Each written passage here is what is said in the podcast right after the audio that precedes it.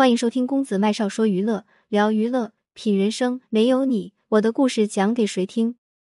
那个全网关注的男人决定捐赠遗体后，全民泪奔了。最近刚刚落幕的大会，迎来了一个让全网泪目的男人张定宇。来北京履职前，张定宇做了一个决定，捐献遗体用于渐冻症研究。张定宇的这个决定顿时在全网掀起了热议。但更多的人是震惊、感动。一九六三年十二月，张定宇出生于湖北武汉。十八岁的时候，他就踏上了学医之路。一九八六年，二十四岁的张定宇从同济医科大学毕业，进入了武汉市第四医院麻醉科。这一待便是十五年。在此期间，凭借精湛的医术。他于一九九七年十一月至一九九九年十一月被派往担任中国援助阿尔及利亚医疗队麻醉医师。在阿尔及利亚艰苦的环境里，本着医疗无国界的原则，他尽心尽力的救治每一个生命，圆满的完成了国家交代的任务。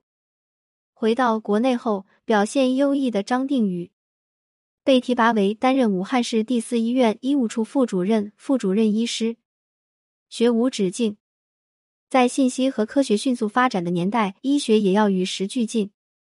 卸下繁忙的工作后，张定宇完成在职博士研究生学习，获得了医学博士学位。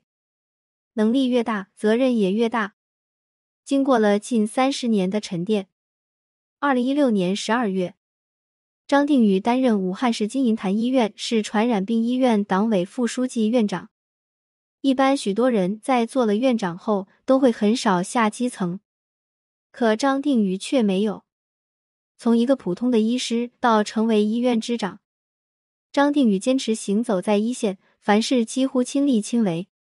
他常常刚刚下了手术台，又要组织医生们开会，开完会开始漫长的巡房，巡房结束写病历，给年轻的医生们讲课，传授知识。在如此高强度的工作下，张定宇的身体也敲响了警钟。二零一八年，张定宇被确诊为渐冻症。渐冻症是一个罕见的疾病，目前无药可医。这个疾病在发展的过程中，肌肉会发生萎缩，到了后期出现吞咽、讲话困难，最后会因为呼吸衰竭而死。当得知自己患上这个病时，张定宇很难接受这样残酷的事实，痛定思痛后，他决定隐瞒下这个消息。此后，人们再见到张定宇时，会惊讶的发现张院长走路总是一瘸一拐的。别人问他怎么了，他说自己的膝关节出了点毛病而已。没有人知道这个男人正在迈向死亡。一想到死亡在不断逼近，张定宇几乎是争分夺秒的赛跑。二零一九年底，武汉新冠疫情爆发，张定宇更是开启了陀螺模式。晚上凌晨才睡，第二天早上六点就起床了。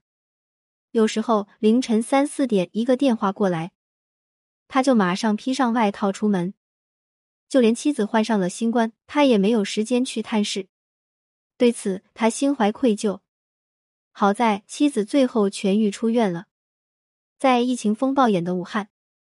张定宇总是身先士卒，拖着渐冻之躯，坚守抗疫一线，带领医院职工救治了两千八百余名患者。他的事迹被曝光后，许多人都泪目了。这个身患渐冻症的院长，在用自己生命的最后余光照亮患者黑暗的世界。他说：“如果幸运的话，我会有八到十年以上的时间。”如果不信，最多五六年，但我会用好这些时间。当疫情逐渐稳定下来，张定宇依然没有能够好好的歇息。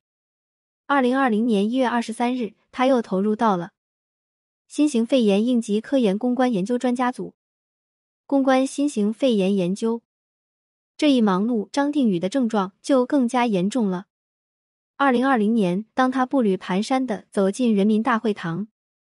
接受人民英雄国家荣誉表彰时，全场响起了热烈的掌声。这个行动越来越不变的男人，用坚实的背影告诉世人：何为医者仁心？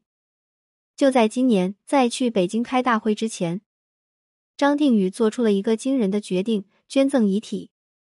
他希望后来的医学者能够以自己的身体为研究对象，攻克渐冻症的疑难。他说：“我是一个渐冻症患者。”捐赠遗体有助于医学工作者开展渐冻症研究。短短几番话，尽显张定宇的大格局。在得知自己生命进入倒计时时，他早已将生死置之度外，希望在有限的生命里做出更多有意义的事情。那才不枉来一遭。见证了无数生老病死的他，也说过这么一句话：人一出生就是奔着死亡去的。我不过更早看到生命的尽头，生命的意义在于体验这个过程，踏实做事才能看到沿路的风景。我既然不能改变这个事实，就要坦然面对。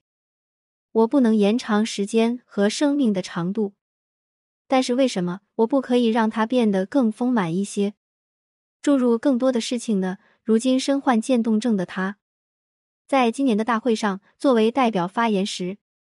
言语所及依然是人民的身体健康。他说：“加强乡镇卫生院能力建设，是提高民众生活质量的重要保障。”年近六旬的张定宇也准备退休了，但他依然闲不住。他希望自己退休后能参与到乡镇卫生院工作中去，到基层服务老百姓，更好体现人生价值，享受人生乐趣。同时，他也呼吁。更多退休医务工作者能积极参与其中，发挥余热。从踏入医学领域，再到成为全国楷模，贯穿张定宇始终的只有一句话：但行好事，莫问前程。哪怕自知时日无多，他依然本着一颗医者仁心，在自己的岗位上贡献一份属于自己的力量。这才是我们应该学习的榜样，也是我们应该追求的时代偶像。仅以此文致敬张定宇医生，大爱无疆，余生安康。作者：默默编辑，麦子。点击公子麦少视频号，记得点赞。